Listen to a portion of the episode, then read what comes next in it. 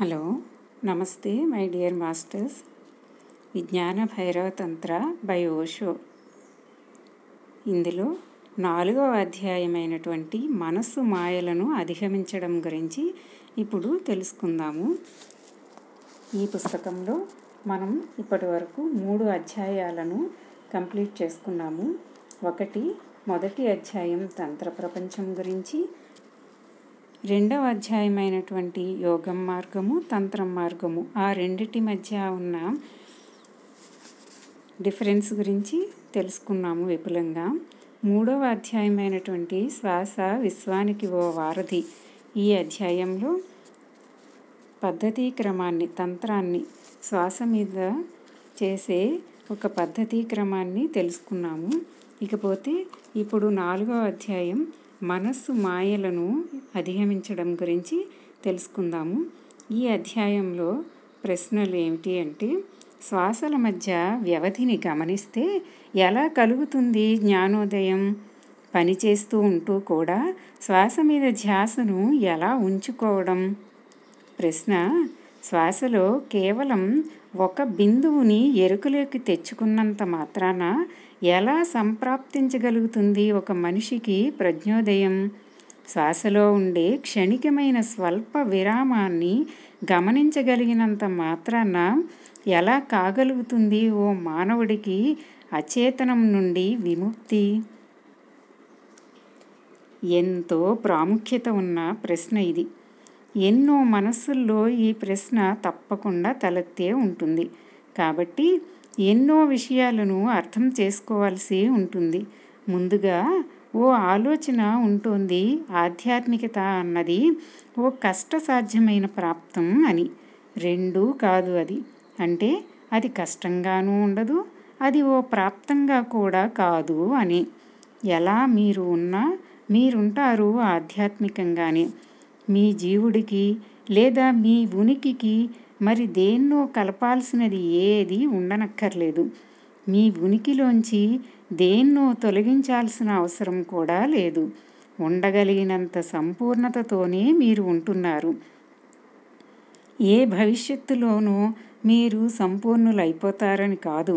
ఏ కఠిన కార్యాన్నో చేస్తేనే మీరుగా మీరు ఉంటారని కాదు. ఆధ్యాత్మికత అంటే మీరెక్కడికో చేసే ప్రయాణం కాదు. ఇంకెక్కడికి మీరు వెళ్ళాల్సిన అవసరం లేదు. చేరాల్సిన చోటికి ఇప్పటికే చేరుకునే మీరిక్కడ ఉన్నారు. దేన్ని మీరు ప్రాప్తించుకోవాలనుకుంటున్నారో ఇప్పటికే దాన్ని ప్రాప్తించుకునే మీరు ఉంటున్నారు. ఈ ఊహ మహాప్రగాఢంగా మీ అంతరంలోకి ప్రవేశించాలి. అప్పుడు మాత్రమే మీరు అర్థం చేసుకోగలుగుతారు. ఎందుకింత సామాన్యమైన తంత్రాలు సహాయపడగలుగుతున్నాయి అని. ఆధ్యాత్మికత అన్నది సాధించుకోవాల్సిన ఓ ప్రాప్తమే అయితే అప్పుడు సహజంగానే అదెంతో కష్టంగానే ఉంటుంది. కష్టంగా ఉండడం మాత్రమే కాదు అసాధ్యం అయిపోతుంది కూడా నిజంగా. ఇప్పటికే ఆధ్యాత్మికులై మీరుండకపోతే మీరుండలేరు ఆధ్యాత్మికంగా. ఎప్పటికీ ఆధ్యాత్మికంగా ఉండలేరు. ఎందుకంటే ఆధ్యాత్మికంగా ఉండనివాడు ఎలా ఉండగలుగుతాడు ఆధ్యాత్మికంగా? ఇప్పటికే దివ్యత్వంతో మీరుంటూ ఉండకపోతే అప్పుడు ఏ అవకాశము మీకు ఉండదు. ఏ మార్గము మీకుండదు. మీరెంతటి ప్రయత్నాన్ని చేసినా సరే దివ్యత్వంలో ఉండని మనిషి ఎంత ప్రయత్నాన్ని చేసినా సృష్టించలేడు దివ్యత్వాన్ని.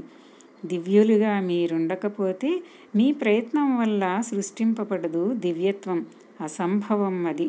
కానీ పరిస్థితి అంతా పూర్తిగా వ్యతిరేకంగానే ఉంటుంది. ఇప్పటికే మీరుంటున్నారు దేన్ని ప్రాప్తించుకోవాలని మీరు అనుకుంటున్నారో అదేగా. దేన్ని మీరు కోరుకుంటున్నారో అది ఇప్పటికే మీలో ఉంటుంది. అది ఉంటుంది మీలోనే ఇక్కడే ఇప్పుడే ఈ క్షణంలోనే. దేన్ని దివ్యత్వం అని మీరు అంటున్నారో అదే అయి ఉంటున్నారు. పరమం ఇక్కడే ఉంది. ఇదే ఇప్పుడున్న స్థితి. అందువల్లనే అతి సామాన్య తంత్రాలు ఉపయోగపడగలుగుతున్నాయి. ఇది ఓ ప్రాప్తం కాదు. ఇది ఓ పునర్గ్రహణం మాత్రమే. అదుంటోంది మీ లోపలే దాక్కుని.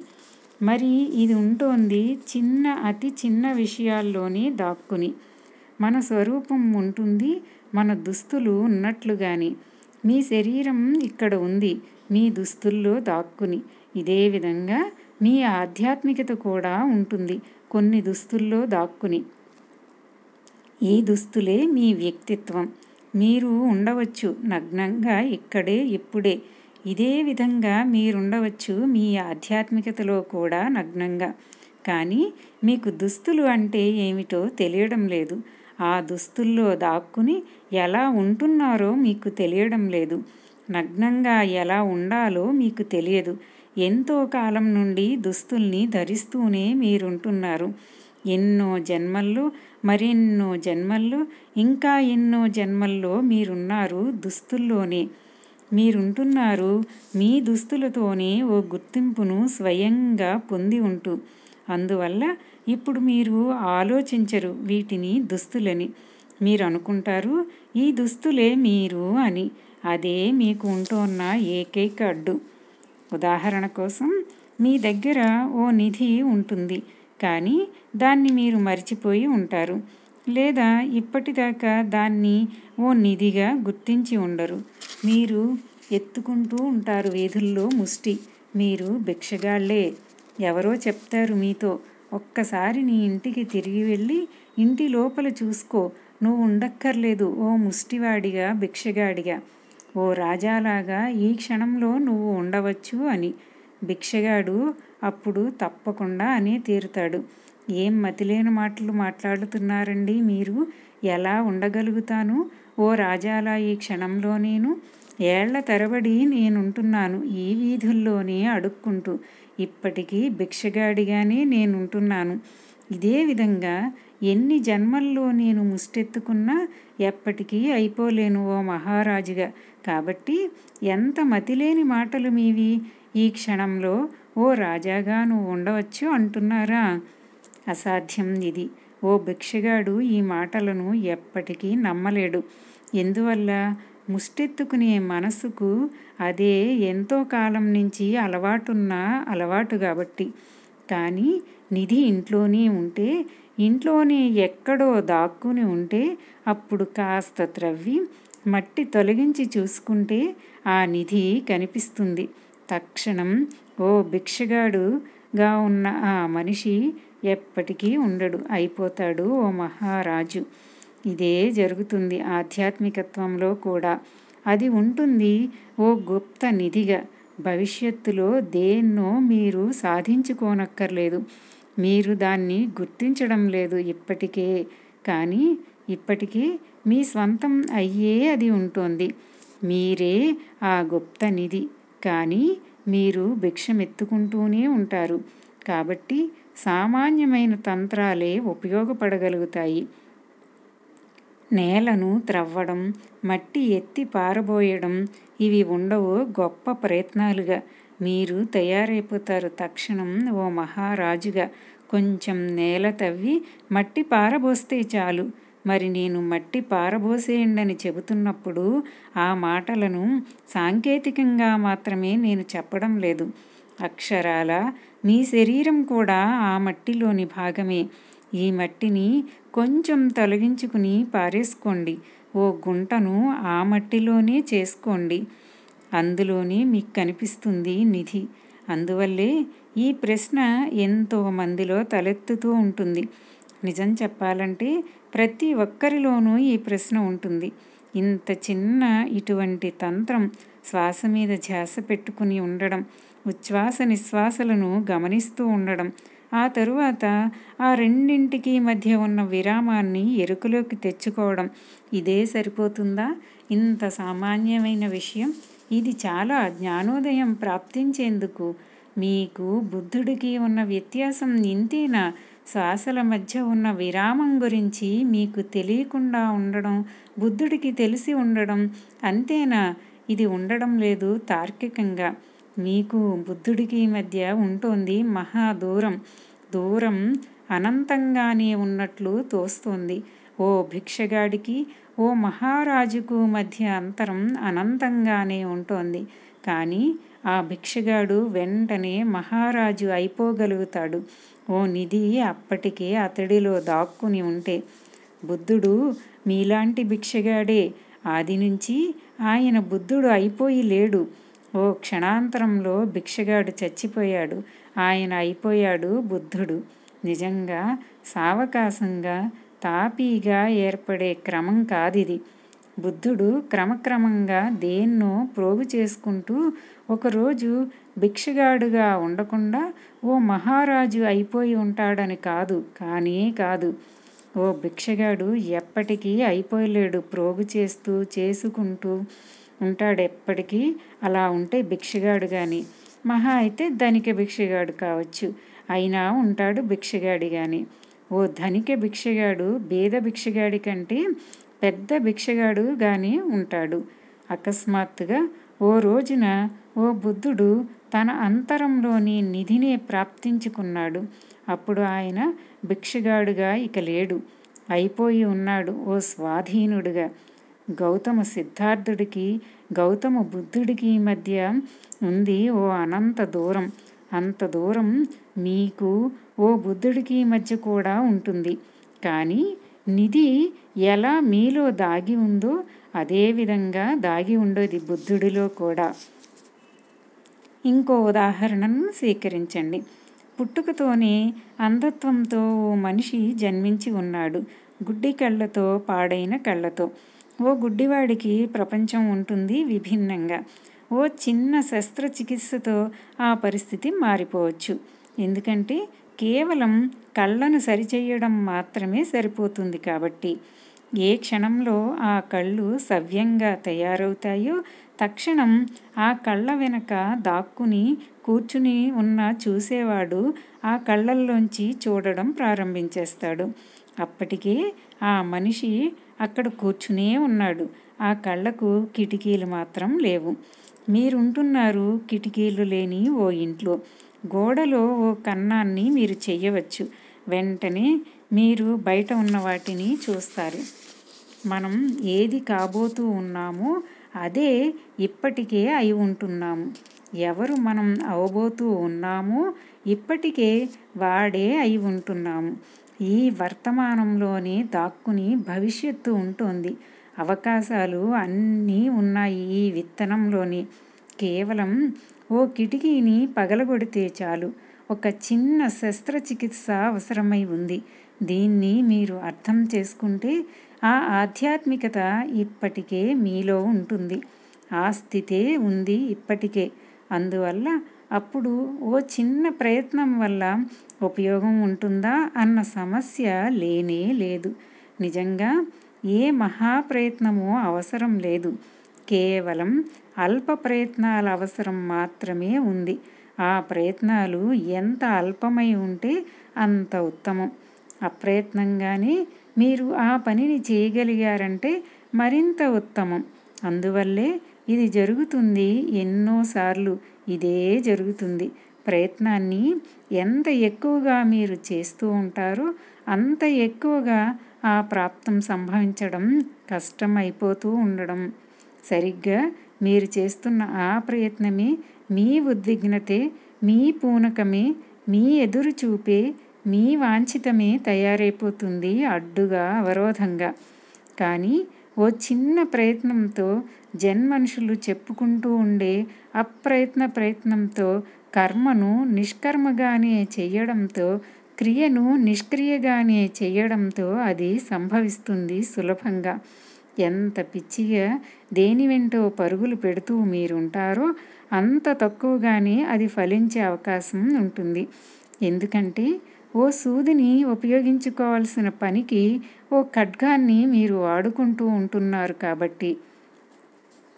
ఖడ్గం ఆ పనికి పనికిరాదు. అది ఉండొచ్చు పెద్దదిగా. కానీ సూది కావాల్సిన చోట్లో ఖడ్గం పనిచెయ్యదు. మాంసం కోసేవాడి దగ్గరికి వెళ్ళండి. పెద్ద పెద్ద పరికరాలు ఉంటాయి ఆ కటికవాడి దగ్గర. మెదడు శస్త్రచికిత్స చేసేవాడి దగ్గరికి వెళ్ళండి. పెద్ద పరికరాలేవీ ఆ సర్జన్ దగ్గర ఉండవు. ఒకవేళ కనిపిస్తూ ఉంటే అక్కడి నుంచి తప్పించుకుని పారిపోండి. బ్రెయిన్ సర్జన్ ఉండడు కటికవాడుగా. శస్త్రచికిత్స కోసం అతి చిన్న పరికరాలు మాత్రమే ఆ మనిషికి కావాలి. పరికరాలు ఎంత చిన్నవైతే అంత మంచిది. ఆధ్యాత్మిక తంత్రాలు ఉంటాయి ఇంకా సున్నితంగా. అవి ఉండవు మోటుగా. మోటుగా అవి ఉండడానికే వీలు లేదు. ఎందుకంటే ఆధ్యాత్మిక శస్త్రచికిత్సలు ఇంకా సూక్ష్మంగా ఉంటాయి కాబట్టి ఓ మెదడును శస్త్రంతో కోసి చికిత్స చేస్తున్నప్పుడు ఆ శస్త్ర నిపుణుడు స్థూల పదార్థం మీదే ఛేదనను చేస్తూ ఉంటాడు. కానీ ఆధ్యాత్మిక తలంలో మీ చికిత్సా వ్యవహారం జరుపుతున్నప్పుడు ఆ శస్త్రచికిత్స మరింత మరింత రసాత్మకంగానే ఉండి తీరుతుంది. అక్కడ ఉండదు స్థూల పదార్థం. అది ఉంటుంది సున్నితంగా. ఇది ఒక విషయం. రెండవది ఈ ప్రశ్నిస్తున్న ఆయన అడుగుతున్నాడు అతి చిన్న దాంతో అతి పెద్ద విషయం ఎలా కాగలుగుతుంది సంభవం అని. ఈ సంకల్పం ఉంటుంది అతార్కికంగా అవైజ్ఞానికంగా. ఇప్పుడు వైజ్ఞానికానికి తెలుసు పదార్థ కణం ఎంత చిన్నదై ఉంటే మరింత అణుస్థితిలో అది ఉంటుందని అంత ఎక్కువ విస్ఫోటక కారకంగా అది ఉంటుందని. అణువు ప్రేలుడు నిజంగానే మహా గొప్పగా ఉంటుంది. ఎంత చిన్న అణువైతే అంత గొప్ప ప్రేలుడు అంత గొప్ప ఫలితం. మీరు ఊహించగలిగేవారా? పంతొమ్మిది వందల నలభై ఐదవ సంవత్సరానికి ముందు పోనీ ఏ కవి అయినా ఏ స్వాప్నికుడు అయినా ఊహించగలిగేవారా? రెండు అణు విస్ఫోటనాల వల్ల హిరోషిమా నాగసాకి నగరాలు జపాన్లో మట్టిలో కలిసిపోతాయని రెండు లక్షల మంది ఉనికిలో నుంచి తుడిచిపెట్టుకుపోయారు కొన్ని క్షణాలలో. ఆ ప్రేలుళ్ళకు ఏ శక్తి ఉపయోగపడింది? ఓ అణువు అత్యంత సూక్ష్మమైన ఓ పదార్థపు కణమి తుడిచిపెట్టేసింది రెండు నగరాలను. ఆ అణువు మీ కంటికి కూడా కనిపించదు. కళ్ళతో మాత్రమే కాదు ఏ పరికరాలతోనూ దాన్ని మీరు చూడలేరు. ఏ పరికరము దాన్ని మీకు చూపించేందుకు చాలదు. విస్ఫోటన ఫలితాలను మాత్రం మీరు చూడవచ్చు. అందువల్ల హిమాలయ పర్వతాలు మహా పెద్దవని అనుకోకండి. పెద్ద స్వరూపం దానికి ఉంది కాబట్టి. అంతటి హిమాలయాలు సైతం నిర్వీర్యం అయిపోతాయి ఓ అణు విస్ఫోటనంతో. ఒక్క చిన్న అణువును పేల్చితే చాలు. హిమాలయాలు తుడిచిపెట్టుకుపోతాయి. స్థూల పదార్థపు ఘన పరిమాణం ఆవశ్యకంగా దాని శక్తి అయిపోదు.